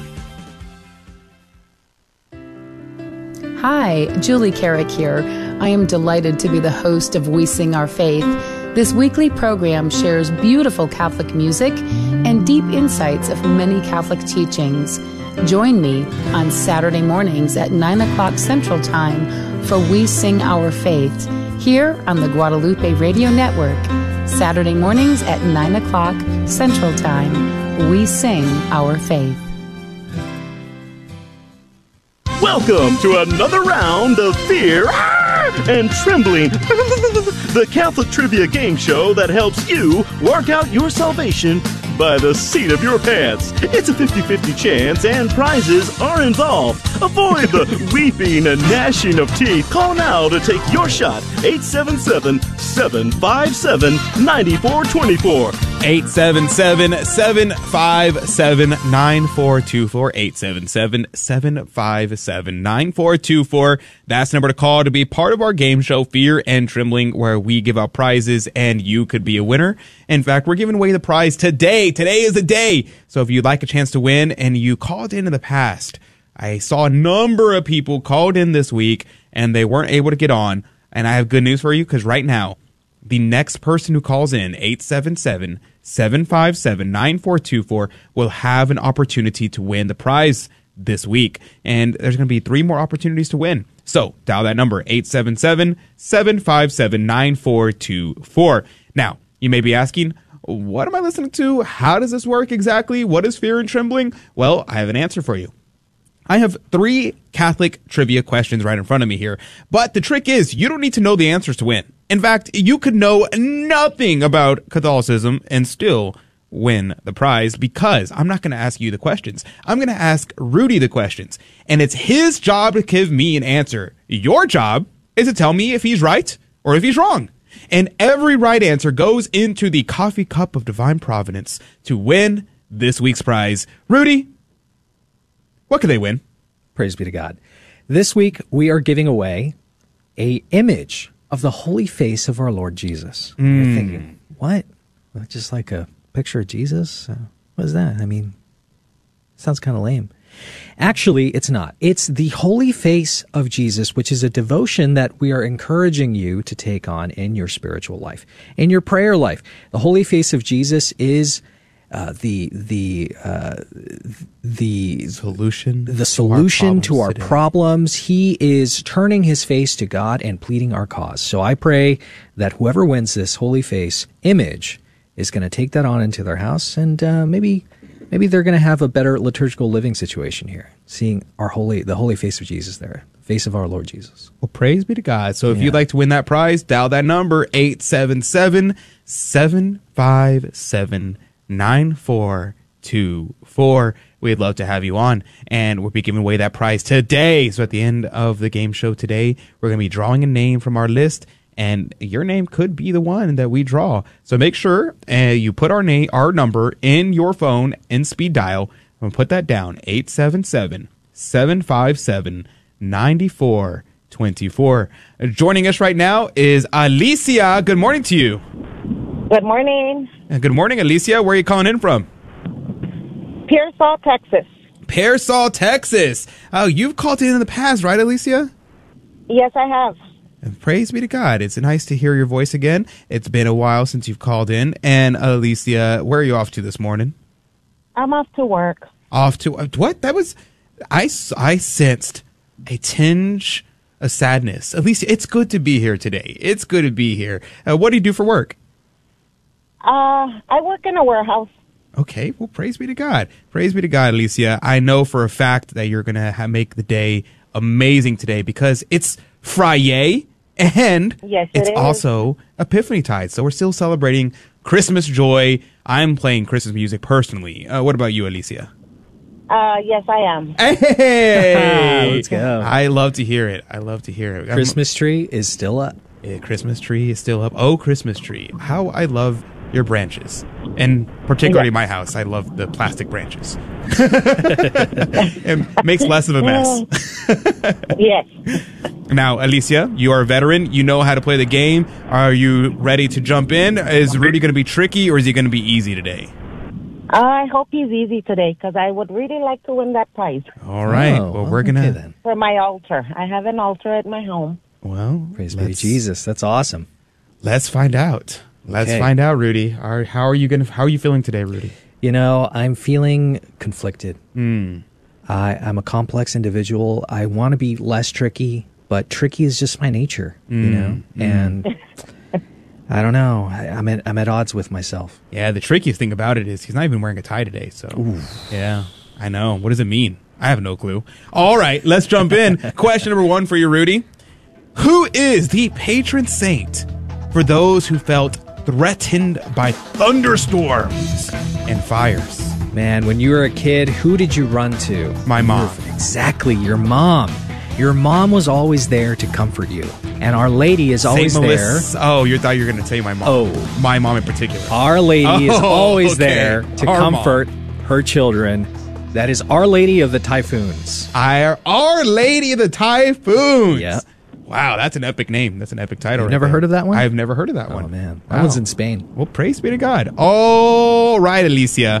15 seconds on the clock. The question on the board is Who is a patron saint for those who felt threatened by thunderstorms and fires? Rudy says it's Our Lady of the Typhoons. What say you, Alicia? Is he right or is he wrong? I think he's wrong. I've never heard of that saint. All right. Well, let's see. The survey says that is correct. there is no such thing as Our Lady of the Typhoon. So I don't know why you couldn't yet. just call her that. I mean, sure, you can just give her that title. Why not? Why not? But what is the correct answer? The correct answer is Saint Barbara, which is ironic because California doesn't really get any sort of well. that's why. Well, they get earthquakes. Eh, they get fires. Okay, maybe it makes sense. Saint, yeah, Saint talking Barbara. about? They get a, they get they're known for their wildfires. Thunderstorms, though, not really. But Saint Barbara isn't she also the patron saint of like coal miners or something? Mm, I don't know. I don't know. Okay. Well, there you go, Alicia. You're doing amazing. You're 100% success rate so far. You ready for question number two? Uh, Yes, I am. Let's do it. Rudy, the question Where was Paul when he wrote the epistles to the Colossians, Philippians, and Philemon? Colossians, Philippians, and Philemon. All right. So some people think that uh, working from home is this brand new thing just because it happened during COVID, and they're like, "Oh, it's so cool, so awesome." It's actually an ancient practice. Uh, being a flex employee, and uh, St. Paul was actually working from home that day. He zoomed in. He zoomed in. No way. Via a letter. Oh, yeah, quite interesting. And the employees were like, "Man, aren't you just at home right now?" No, side note, you know, that just reminded me, uh, like zooming in in the first century, right? Is the fact that there in Venerable Mary of mystical city of God, it talks about the angels like just picking Peter up and transporting him from Rome to other places when he needed to when he needed to meet somebody real quick and then take him back to Rome. Amazing. Isn't that crazy? It's like a Zoom meeting from the first century. Anyway, I want that today. right? Imagine the swiftness of movement. Okay. Anyway, 15 seconds on the clock, Alicia. The question is, where was Paul when he wrote the epistles to the Colossians, Philippians, and Philemon? Rudy says that he was at home. He was doing a flex schedule and he was working from home that day. What say you, Alicia? I don't know the answer, but I'm going to disagree. You're going to disagree. You see, yesterday the person was wanted to err on the side of agreeing. She's erring on the side of disagreeing. Let's find out if that was a good idea. Survey says that is correct, Alicia. It is, in fact, wrong. No, he was in house arrest in Rome, which I guess is like kind of working from home, but he was a prisoner. He was gonna a give it to prisoner. you. We, we gave it to you anyway. Yeah, he was in he was a prisoner, a house arrest in Rome, and so kinda he wasn't really doing a flex schedule. He wasn't working from home. He was arrested. All right, Alicia, are you ready for question number 3? Yes, I am. Let's do it. Question number 3 for you. The question on the board is Man consists of what two essential parts? Yeah, so I was talking about this with uh, Dave Palmer Mm-hmm. during the break. Uh, if you like Dave Palmer, you can check out his show, Back to the Father, 1 p.m. across the GRN Social Network. And uh, he told me it was the agony and the ecstasy. Those are the two parts that com- Mm. that compose man. Those are the essential parts. The agony and the ecstasy. and the ecstasy. Yeah. In other words, it's over. Uh-huh. We are so back. It's over. We are so back. The natural ebb and flow Uh, the good and the of bad. humanity. The good and the bad. Exactly. I see it. I'm picturing it. I can have I have an image of the agony and the ecstasy in my mind. I'm rotating it 360 degrees. I can see it on every side. All right, Alicia. 15 seconds on the clock. The question is, man consists of what two essential parts? Uh, Rudy says that it's the agony and the ecstasy. Alicia from Pearsall, Texas. What say you? I think I'm going to agree with him this time. You're gonna agree with him this time. Ooh, that's a bold thing to do, Alicia. You're sure you want to agree with Rudy on a Friday? On a Friday? The agony, the ecstasy. Trying to decide. Okay, no, I. I'm gonna say he's wrong. well, let's see. Let's find out. You're gonna. She's gonna go. with He's wrong. She says. Let's see. Survey says that is correct. it is not the agony and the ecstasy. It's in fact a body soul composite. Human beings are body soul composites. Two parts, body and soul. When the body and soul are rended apart, that's what we call death. Death, not death. Death.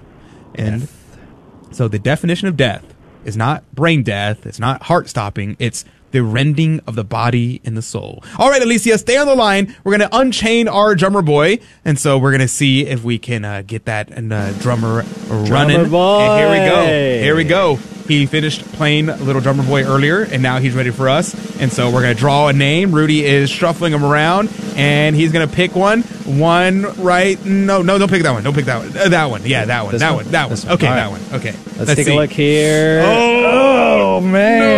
no.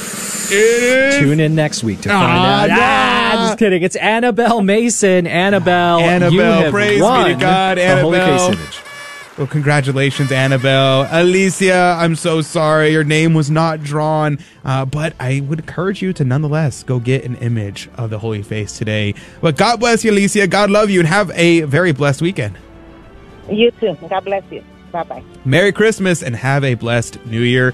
We're going to go into the after show. Tons to talk about. We're going to sing Las Mañanitas to Tim Mott, our producer. It's his birthday today. We're going to talk about popcorn with the Pope. We're going to talk about our favorite movies. And I'm going to show share with you a really cringe story from me in high school. And I just told Rudy the story and he was laughing at me. So I'm going to share it with you. So tune in. Look up Catholic Drive Time across our social media feeds, and you can tune in there, and we'd love to interact with you directly.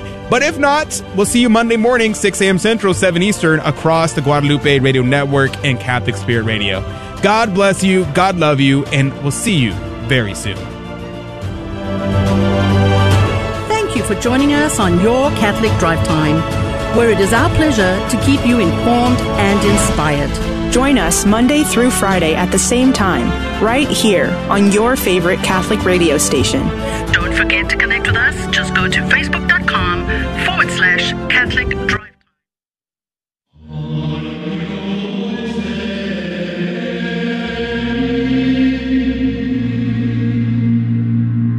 The Guadalupe Radio Network now brings you the Holy Sacrifice of the Mass from the chapel at Our Lady of Corpus Christi in Corpus Christi, Texas. Praise God from whom all blessings flow. Praise Him, all creatures here below. Praise Him above, ye heavenly host. Praise Father, Son, and Holy Ghost. In the name of the Father, and of the Son, and of the Holy Spirit, the Lord be with you. My brothers and sisters, let us acknowledge our sins and so prepare ourselves to celebrate the sacred mysteries.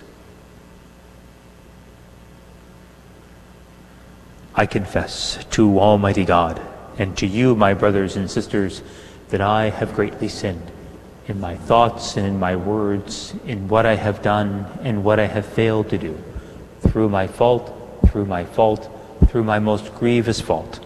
Therefore I ask Blessed Mary, ever Virgin, all the angels and saints, and you, my brothers and sisters, to pray for me to the Lord our God. May Almighty God have mercy on us, forgive us our sins, and bring us to everlasting life. Lord, have mercy. Christ, have mercy. Lord, have mercy.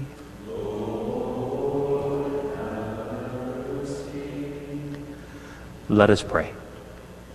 Almighty, ever living God, who govern all things both in heaven and on earth, mercifully hear the pleading of your people and bestow your peace on our times.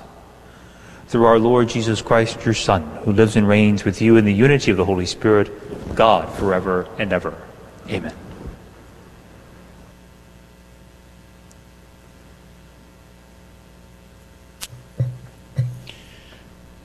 A reading from the first book of Samuel.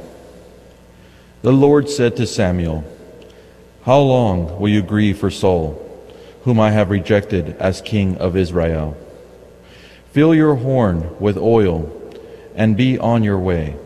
I am sending you to Jesse of Bethlehem, for I have chosen my king from among his sons. But Samuel replied, How can I go? Saul will hear of it and kill me.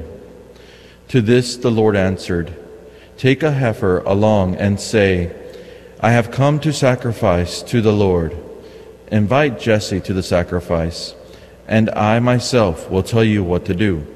You are to anoint for me the one I point out to you. Samuel did as the Lord had commanded him. When he entered Bethlehem, the elders of the city came trembling to meet him and inquired, Is your visit peaceful, O seer? He replied, Yes, I have come to sacrifice to the Lord. So cleanse yourself and join me today for the banquet. He also had Jesse and his sons cleanse themselves and invite them to the sacrifice. As they came, he looked at Eliab and thought, Surely the Lord's anointed is here before him. But the Lord said to Samuel, Do not judge from his appearance or from his lofty stature, because I have rejected him. Not as man sees does God see, because he sees the appearance, but the Lord looks into the heart. Then Jesse called to Abin, Abinadab and presented him before Samuel, who said, The Lord has not chosen him. Next, Jesse presented Shammah, but Samuel said, The Lord has not chosen this one either. In the same way, Jesse presented seven sons before Samuel, but Samuel said to Jesse, The Lord has not chosen any one of these. Then Samuel asked Jesse, Are these all the sons you have? Jesse replied, There is still the youngest, who is tending the sheep. Samuel said to Jesse, Send for him. We will not begin the sacrificial banquet until he arrives here. Jesse sent and had the young man brought to him. He was ruddy and a youth handsome to behold and making a splendid appearance. The Lord said, There, anoint him, for this is he. Then Samuel, with the horn of oil in hand, anointed him in the midst of his brothers. And from that day on, the Spirit of the Lord rushed upon David. When Samuel took his leave, he went to Ramah. The word of the Lord.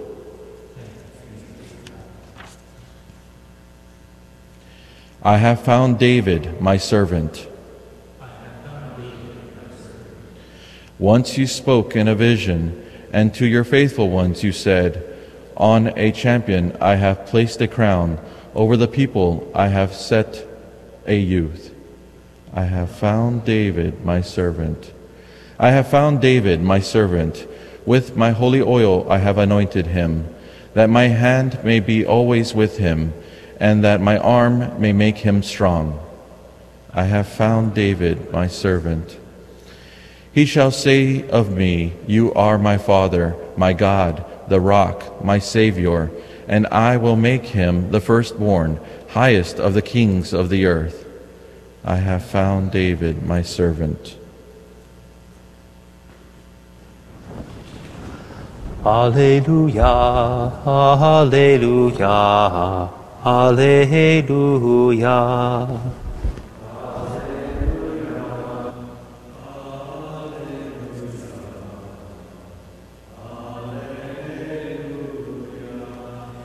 May the Father of our Lord Jesus Christ enlighten the eyes of our hearts, that we may know what is the hope that belongs to our call. Alleluia, Alleluia, Alleluia. The Lord be with you. A reading from the Holy Gospel according to Luke, to Matt, to Mark. Glory to you, O Lord. As Jesus was passing through a field of grain on the Sabbath, his disciples began to make a path while picking the heads of grain. At this, the Pharisees said to him, Look, why are they doing what is unlawful on the Sabbath? He said to them, Have you never read what David did when he was in need and he and his companions were hungry? How he went into the house of God when Abiathar was high priest and ate the bread of offering that only the priest could lawfully eat, and shared it with his companions. Then he said to them, The Sabbath was made for man, not man for the Sabbath. That is why the Son of Man is Lord even of the Sabbath. The Gospel of the Lord. Praise to you, Lord Jesus Christ. And continuing that first book of Samuel, we hear of the anointing of David. When he is anointed, it says the Spirit, the Spirit of the Lord rushed upon David. What an amazing word. And then, of course, Samuel takes his leave. It's interesting, this whole account, when you compare it to uh, Saul, when, how he is chosen. Saul is, of course, trying, he's, he's looking after, he's trying to find his lost donkeys who have wandered off. David is taking care of the sheep. Uh, you could even say that Saul was a bit of a wild ass of a man. David, on the other hand, is really has the shepherd's heart, and that's what God sees. He sees his heart of all of his brothers, and this, what happens here, what transpires, is something we see over and over in the Old Testament.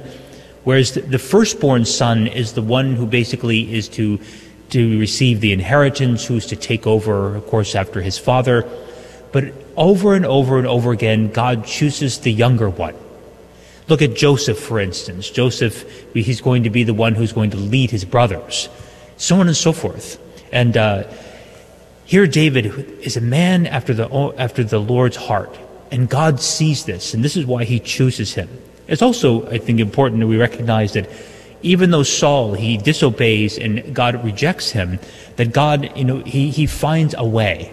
Um, he continues on to help Israel by choosing a man after his own heart. And when we look at the gospel, it really is getting to the heart of the matter when it comes to the Sabbath. We sometimes, I think, uh, in, in our after you know 2,000 years, we have a difficult time understanding why there's this, the whole conflict about the Sabbath. Because for a Jew, the Sabbath was resting like God rested. It is really being like God who rested on the on the seventh day after He had created everything. And so to, to do no work, to do know, all of the laws that governed that were, of course, to help the person to reflect God's rest. Of course, I'm sure the laws, they, they got very particular. And Jesus is, is not, you know, basically not trying to just go against, you know, he's not trying to be a rebel. It's not his main point. But rather to, to establish himself as the center of gravity of the new Sabbath, which, of course, for us we know is Sunday. It's interesting in that first reading, by the way, uh, David is the eighth son of Jesse who is anointed. And Jesus is the one who now, see, re changes the center of gravity to Sunday, the day of resurrection, which is the eighth day, but is also the first day of the week. And what it is is that on, to, to establish that day, which centers us around himself, around his sacrifice, around his resurrection. That is going to be the important thing for us. So it asks, we can ask ourselves a question, how well do we celebrate Sunday? Is Sunday really at the heart, let's say, of our week? Is it everything we sort of look forward to? And is it, is it really the, the eighth day, the culmination of our week, what, we, what we're sort of working towards? Is also that which kind of flows, everything else flows from that, which is then the first day of the week. In fact, the Second Vatican Council, and speaking of the liturgy, particularly the liturgical year, it begins with Sunday. That Sunday is the core and the kernel of the liturgical year. And then, of course, Easter being that the feast or the, the solemnity of solemnities, and then Christmas and so on and so forth. But Sunday, because that in our daily life, in our daily week, is what where our, our life is to be uh, galvanized. That is to be a center of gravity. Jesus, of course, is his, allowing his disciples to pick grain because they're hungry. And we too, our souls are hungry. And that's why Sunday should be a day, of course, of rest, that we don't do things that we don't have to do, but really that we want to spend, it's good family time. It's also a time where we, where we, of course, come to Mass. But it's also a time where we collect all of the fruits that we have been given, that we recognize God's working in our life, that we take the time to recognize God's his his word and his movement in our life, his direction. And that's the way we can truly make the Sabbath holy, or for us, of course, is Sunday. May the Lord help us in this way, that we may have really return to the heart of what that holy day of, of the week is, that Sunday, that we celebrate the Lord's resurrection, that we gather all the fruits that we have received, we see the Lord's guidance in our life. And of course, that we give God glory and honor to be open to the graces He wishes us to give us this in the coming week. Amen.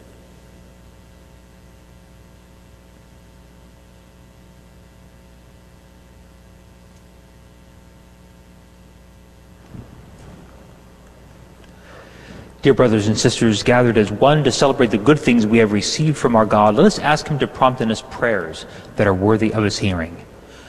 For Pope, for Francis our Pope and Michael our Bishop and all the clergy, with the people entrusted to their charge, let us pray to the Lord.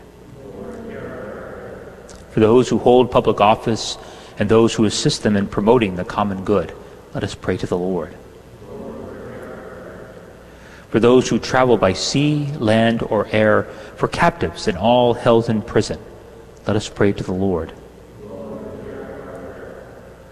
For all of us gathered in this sacred place, those joining, those joining us on Guadalupe Radio and online, that we may give God glory and reverence by our faith and devotion. Let us pray to the Lord. May the petitions of your church be pleasing in your sight, O Lord, so that we may receive from your mercy what we cannot ask out of confidence in our own merits, through Christ our Lord. Amen.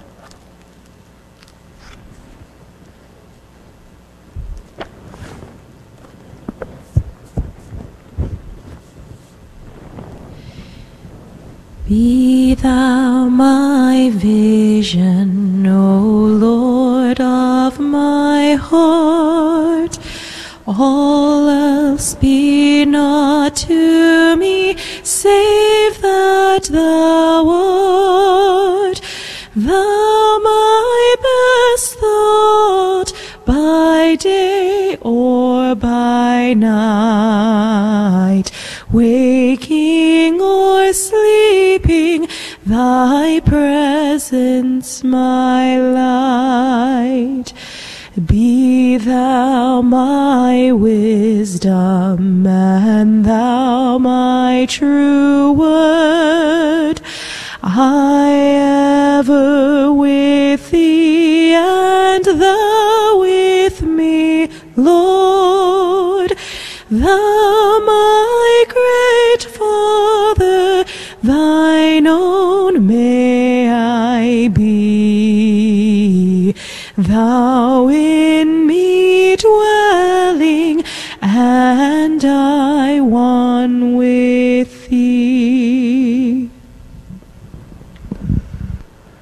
Dearly beloved, that my sacrifice and yours may be acceptable to God the Almighty Father.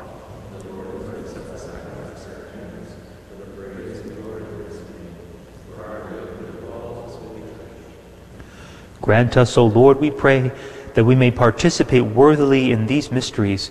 For whenever the memorial of this sacrifice is celebrated, the work of our redemption is accomplished through Christ our Lord.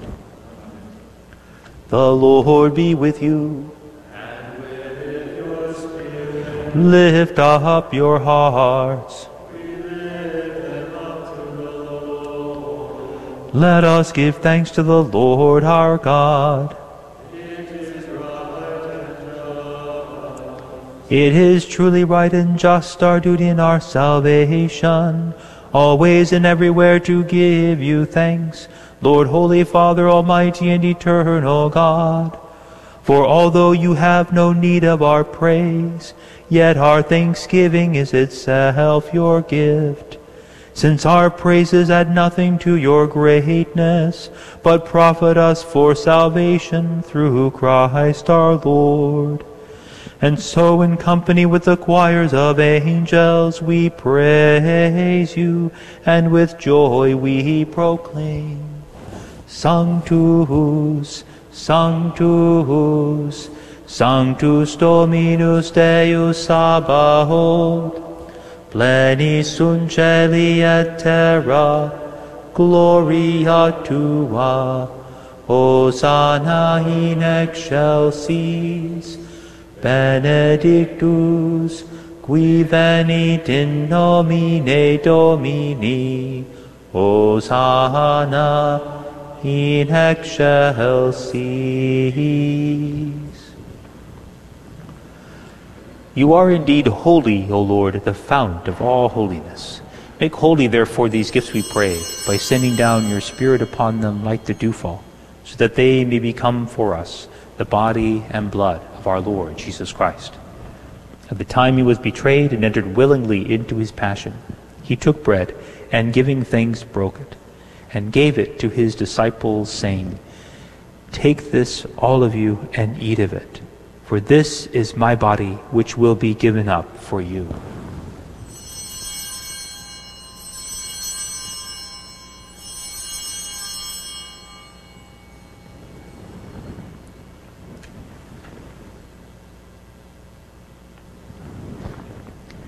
In a similar way, when supper was ended, he took the chalice, and once more giving thanks, he gave it to his disciples, saying, Take this, all of you, and drink from it, for this is the chalice of my blood, the blood of the new and eternal covenant, which will be poured out for you and for many for the forgiveness of sins.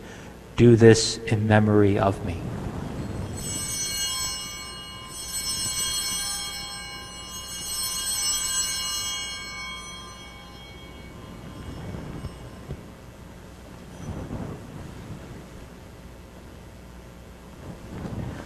The mystery of faith.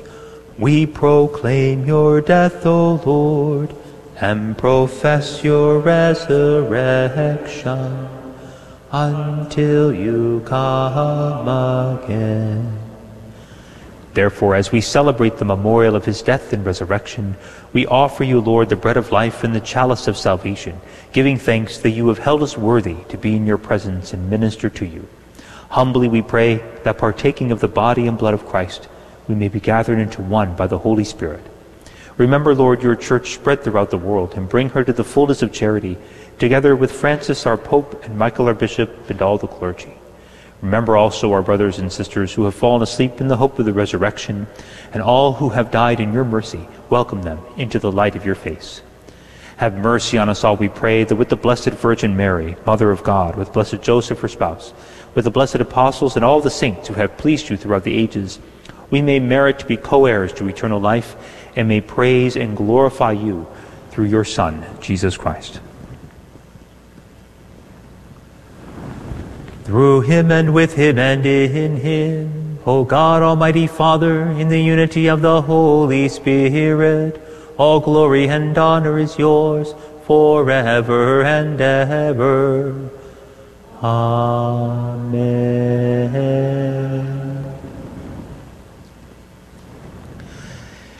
At the Savior's command, informed by divine teaching, we dare to say, Our Father, who art in heaven, hallowed be thy name. Thy kingdom come, thy will be done, on earth as it is in heaven. Give us this day our daily bread, and forgive us our trespasses, as we forgive those who trespass against us. And lead us not into temptation, but deliver us from evil. Deliver us, Lord, we pray, from every evil. Graciously grant peace in our days, that by the help of your mercy we may be always free from sin and safe from all distress, as we await the blessed hope and the coming of our Savior, Jesus Christ. The kingdom, the power, and the glory are yours, now and forever. Lord Jesus Christ, who said to your apostles, Peace I leave you, my peace I give you. Look not on our sins, but on the faith of your church, and graciously grant her peace and unity in accordance with your will, who live and reign forever and ever. The peace of the Lord be with you always. Let us offer to the sign of peace. Agnus Dei, qui tollis peccata mundi, miserere nobis. Agnus Dei, qui tollis peccata mundi, miserere nobis. Agnus Dei, qui tollis peccata mundi, dona nobis pacem.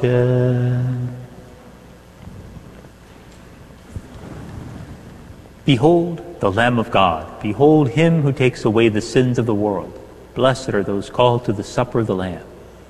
Lord, I am not worthy you should enter under my roof, but only say the word, and my soul shall be healed.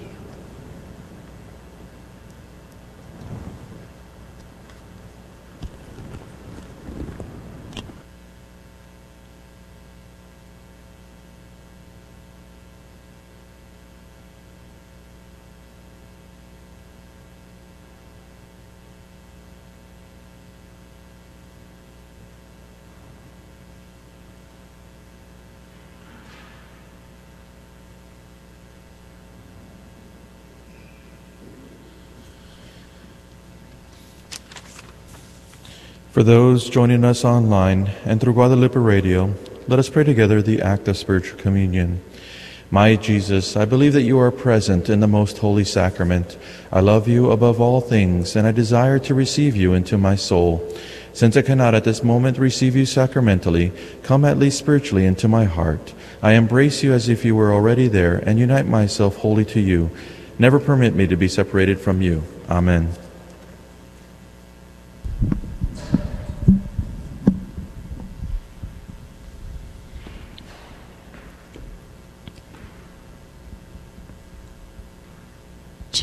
Jesus, my Lord, my God, my all. How can I love thee as I ought? And how revere this wondrous gift, so far surpassing hope or thought? Sweet sacrament, we thee adore.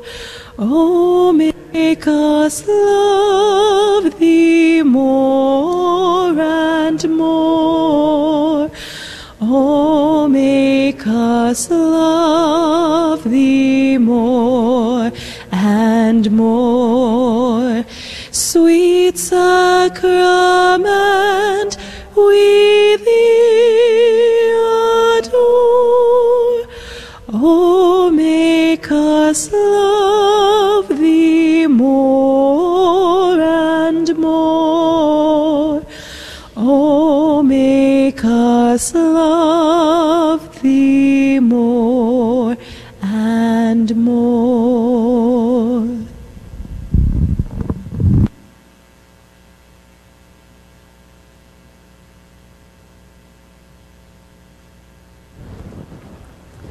Let us pray.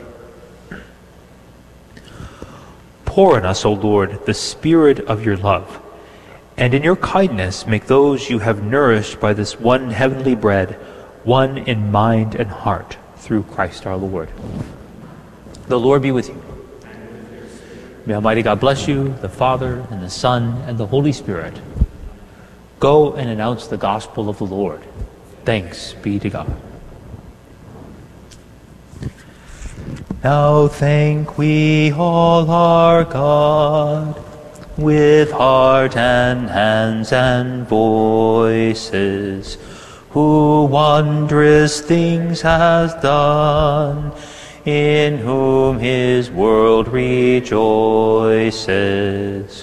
who from our mother's arms hath blessed us on our way with countless gifts of love, and still is ours today. Oh, may this gracious God through all our life be near us, with ever joyful hearts and blessed peace to cheer us. Preserve us in His grace and guide us in distress and free us from all sin till heaven we possess.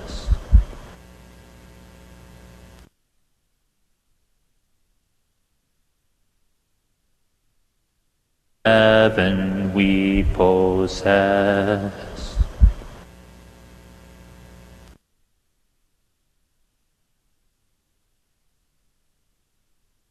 Heaven we possess.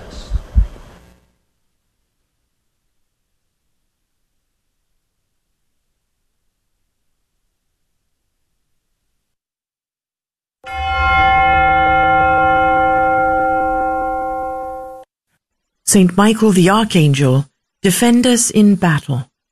Be our defense against the wickedness and snares of the devil. May God rebuke him, we humbly pray.